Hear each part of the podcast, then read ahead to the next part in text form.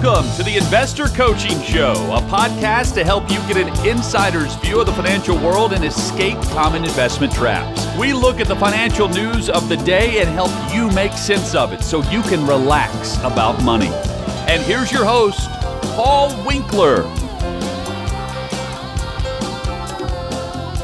All right, I'm back here on the Investor Coaching Show. I'm Paul Winkler, talking money and investing.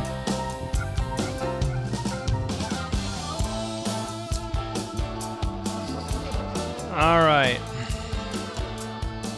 So the SEC vote. They're voting on a rule to curb misleading fund names was the article in Think Advisor. It's a financial planning publication and written for financial advisors. And it was talking about how the Securities and Exchange Commission plans to consider a final rule to address certain broad categories of investment company names that are likely to mislead investors about investments and risks. You know, so when you're investing, sometimes the only thing you've got to look at is the fund name, and you may not know what else to look at. And you may not even know, you know, what any of the fund names mean, quite frankly. But uh, they have these proposed amendment or proposed amendments uh, that they're considering that include an enhanced prospectus disclosure is their solution. Now, if you know anything about my stance on disclosures, a lot of times I don't think that they're worth a whole heck of a lot because you know typically people are buying things from an advisor that says, you know, here, sign this, sign this, sign this, sign this, sign, and you don't even have a clue what you're signing. And you wouldn't know how to read it if you did know what you were, you know, if you did actually go through and read through it, you wouldn't even know what anything meant half the time. And technically, they often say, you know, this is supposed to be written to be in layman's terms, so you ought to be able to get it. But the reality of it is sometimes this stuff is not layman's terms no matter what you know or, you know, how much exposure to it or how much you read it, you you still look at it and go, this is Greek to me. You know, they're talking about value here. They're talking about small cap. What's small? What's large? What's medium? What, you know, uh, what's the research on, on these different areas? And, and how do we know how to determine these things? And that's exactly the problem that I have with this. And, and the problem that they have, the SEC has with this. They're, they're basically saying here that they have this, these disclosure, uh, uh, ter- the terminology of uh, disclosure regarding investment company names, as well as public re- reporting regarding compliance and new names related requirements and blah blah blah. And, and, and that's another thing i have a problem with. You know quite frankly you have a lot of firms that are subject to compliance requirements. They're just not abiding by them. And you know so you don't and you, you don't know if uh, you know what they're they're supposed to be disclosing because a lot of times they're they're doing things behind closed doors and you don't have anybody sitting in the meeting with them you know from the regulators and it's impractical. You can't have somebody from the regulator sitting in front of them and hearing some of the things that come out of their mouth that may be a bit misleading. I'll give you a really simple example. I can't tell you how many times I've seen people talk about annuity guarantees and you know guarantee funds and things like that and people don't know that you know disclosing or talking about these guarantee funds because it's an unfunded type of an account you're not supposed to do that. But people don't know it, you know, because that's not your area. And then the advisor says something and you're sitting there going, oh, okay, great. It's guaranteed, you know, and, and you don't know that that guarantee is pretty tenuous. uh, so anyway, if we look at this and we say, okay, so what's going on here? The ICI uh, Investment Company Institute is uh, a trade group for the industry. They are saying the person says uh, spokesperson says no they know the rule would be incredibly costly impacting 10,000 funds I mean, it's it is. It's going to be really costly to go do this, and the question is, will it help? Will people actually know what they're reading? Uh, the proposed rule, the spokesperson said, would even capture subjective terms like growth and value which in the case of index funds are defined differently by different index providers. And I don't think a lot of people realize that. You know, when you look at a mutual fund and you say, hey, this is a value index fund. Well, what is the criteria? How is it determined that this is value And it can be very, very different. You can be having one index provider looking at a certain segment of the market or a certain size, maybe the, the bottom half of the market, whereas another one might be looking at the bottom 20% of the market from size. Huge difference. You know, you look at history. If you look at the bottom half of a market versus the bottom 20%, it can be a huge difference historically. Uh, if you look at value, what do we determine uh, is value? How do we determine it? Is it, are we using price to book data? Are we looking at the price of the companies compared to the book value or the assets minus liabilities? Are we looking at price to earnings ratios? Uh, you know, that's not something that I would personally like to look at because earnings can be high and low and they can go back and forth in a short period of time. And what's the problem with that? Well, if I have something where the earnings of the company go way up, let's say for a short period of time, and if we're looking at price compared to earnings, you know, so I'm looking at the P, the top line is my price. What price am I paying for the stock? And if the bottom number is earnings, and that's, you know, so what am I looking for if it's value? I'm looking for a high earnings number compared to the price. So I'm getting a lot of earnings for every dollar that I'm paying, in other words. That makes sense. So if all of a sudden a company has a jump in earnings and a spike in earnings, they look like a value company all of a sudden. You know, so that that's why that's a problem. It may look like a value company one quarter and not like a value company another quarter. Was it determined to be a value company based on the index? Could be. It could be that you're looking at something and saying, well, this is a value stock fund. And you're saying, well, what makes a value? Well, the fund manager is looking for undervalued companies, companies selling for less than what they're really worth based on the earnings or whatever's going on in the company. Uh, let's say, you know, how the, the management of the company or the ideas or the things that are going to be coming about in the future or future projections on what the company's earnings are going to be. You know, so you look at that and go, that's kind of like all over the place. How do you determine whether it's value or not? Or how do you determine it's undervalued? Well, that's that person's opinion. You know, and they say, well, it's undervalued. I want to buy it. Well, who are they buying it from? Somebody that maybe think it's overvalued. You see, that person may be getting rid of it because they think the price is too high compared to the future prospects for the company. So it's really kind of crazy when you look at it that way that they're using these terminology and people don't even know what it means. They, you know, they hear value and they go, "Oh, I've heard Paul talk about value before and you know, value historically has a higher return of growth and blah blah blah." And then you look at growth, that term. And you go, well, what's growth? Oh, is that a company that's growing rapidly? Yeah, that would be the academic definition. Uh, is a company that has a um, well, it's it's more like what's the price compared to the book value. Again, I'm paying a high price compared to book value is what growth would be from an academic standpoint. But you could have growth. You know, this company's growing rapidly. This has great growth prospects. Got a great future uh, projection. Blah blah blah, and it may be totally irrelevant you know, as far as what they're looking at in terms of what's the naming versus what's future expected return potential for that because they're using a definition that isn't academic. You know, so that's what they're doing here. And this is this is the challenge. You know, and can they fix this problem by just going and, and setting up another rule and saying, hey, there's another disclosure you got to pay attention to? My humble opinion is probably not. as you you probably figured out right here, I'm just not really a big fan of thinking that the government is going to solve all our problems through disclosures because we have more disclosures. I mean, look at the prospectuses and look at the paperwork. I remember back in the 1980s, there was a guy that was an insurance guy and he was an insurance expert and he says, "Hey, look." And he was talking about awards that insurance companies give for production. You know, if you sell enough annuities, you get awards. And if you sell enough life insurance, you get an award. And then he said, then you got all this paperwork, paperwork. And he says they're basically plaque factories and, and you know, paper mills is what the insurance companies are, is what he always say. He always complain about that. And he was funny. Uh, but he was right. I mean, it was like, you know, literally you could get a plaque for just about anything that you could put up on your wall and how great you are, you know, million dollar round table. Uh, and then you could go and and uh, then you had a ton of paperwork for everything that you filled out that nobody ever read, the disclosures that nobody ever read, and they had no clue what they were buying. So challenge.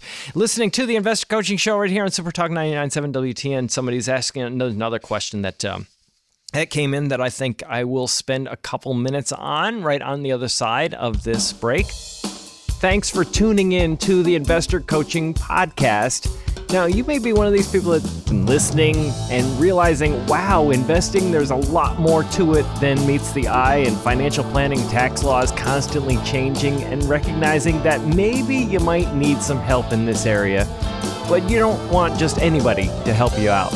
So, we have 10 offices in the Middle Tennessee area, and everything that we do is fee only. We align our interests with your interests. So, you can get an initial 15 minute phone call with any one of our offices just by going to paulwinkler.com forward slash call. That's it. Every one of the offices is run by somebody with 20 plus years experience. They're all degree planners. They all have academic backgrounds in investing, and you can get the help that you need. So if you want to set up a complimentary phone consultation, just go to paulwinkler.com forward slash call. And we look forward to seeing you soon. All right, back here on the Investor Coaching Show, Paul Winkler. So if you got questions, of course, the uh, way to ask those questions, paulwinkler.com forward slash question. Or go to the website, paulwinkler.com. Under the podcast, you have the ability to ask questions there. So, um, you know, it's just whatever happens to be on your mind, you want to run it by me, just do that. So, this uh, question came in, and it was regarding something that a lot of people are talking about the digital currency, the digital dollar, what's going to happen there.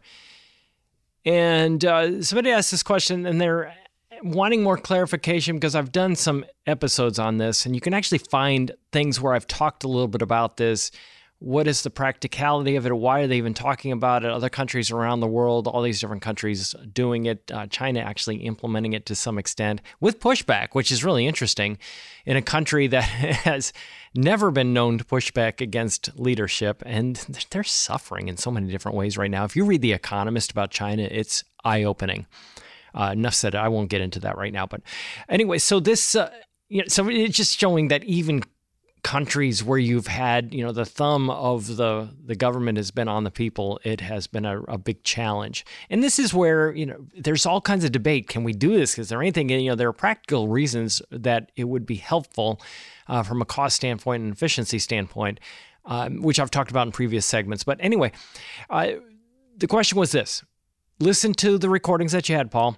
Uh, what I've been hearing, reading, is that when the U.S. federal digital dollars activated, uh, when it's activated, all checks and cash will cease. Uh, possessions will get barcodes that are an ownership tag with monetary value, be capped at the amount of digital dollars possessions owned by the item's value. You'll not be able to have savings. And, and so and I'm going to take each one of these uh, just for time's sake separately. Uh, you know, not read them all and then go through them. But the first one is that the U.S. federal digital dollar is activated. All checks and cash will cease. Well, you think about that, banks they would that's where they're having a problem right now banks are really against this idea because it would make them obsolete in some ways uh, not always, but in some ways, because the Fed can't handle everything. But the reality of it is there is an uproar already regarding that.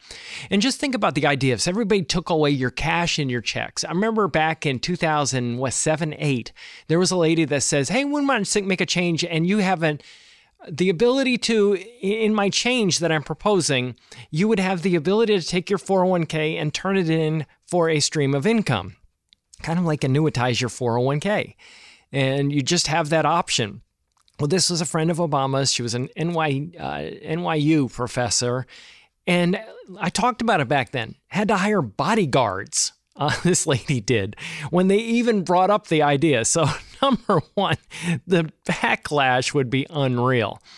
Uh, next uh, paragraph Your possessions will get barcodes that are an ownership tag with monetary value. That almost reminds me a little bit. I, I, get this thing that I have to fill out the value of the things that we have in our office and pay taxes on it. So, it's kind of already the case that you have ownership uh, where you're having a certain, you have to tell the government what you own, what you have in your business, and pay taxes on it. So don't get me started there. But anyway, uh, you'll be capped on the amount of digital dollars and possessions owned by the item's value. I think the wealthy would have something to say about that, and they give a lot of money to political campaigns. Uh, that's basically talking about you know taking away all of assets and only saying you can have only so much. I don't think that that would fly. Uh, you'll be able to have you'll not be able to have savings in investment accounts. They'll be taken away. Digital dollars in your possession will have a limited time period. If not spent in a specific amount of time those digital dollars will be taken away. So basically what we're talking about here is communism.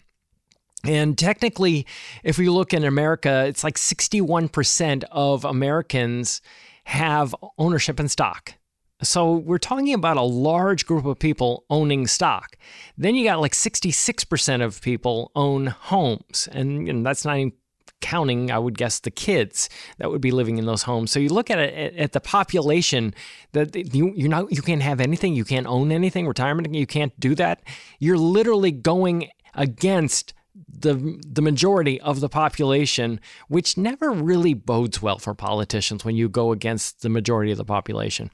The end of the goal, the end goal of the government would be uh, to in the future is to for the government or oligarchs to own all property and people rent or buy from the government specified companies, you know, Amazon or Walmart. And you look at capitalism around the world. That's the idea of communism.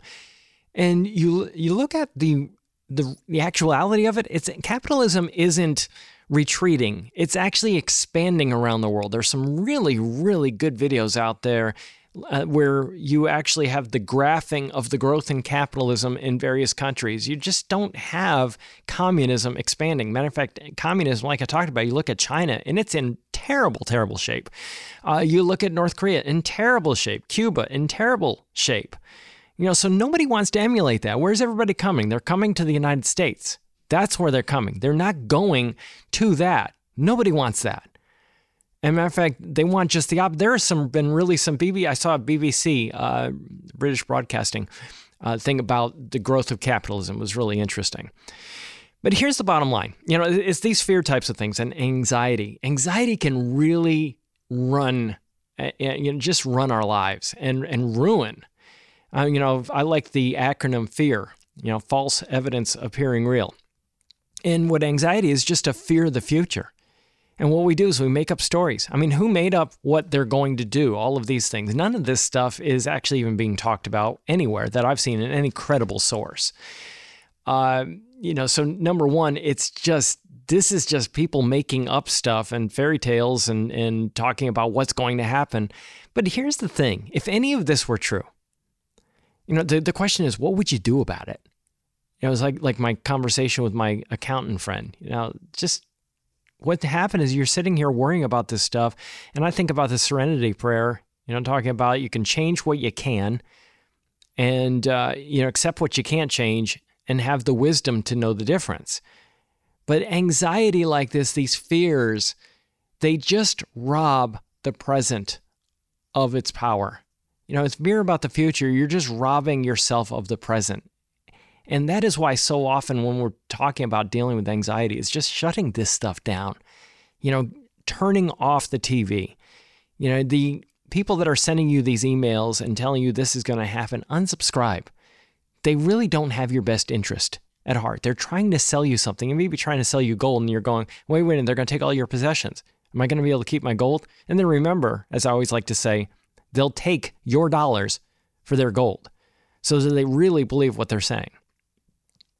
You know, so these people will try to sell you newsletters and you know products and things like that that are going to protect you or food so you can stick it in your little storage bin. I remember back in the 1960s.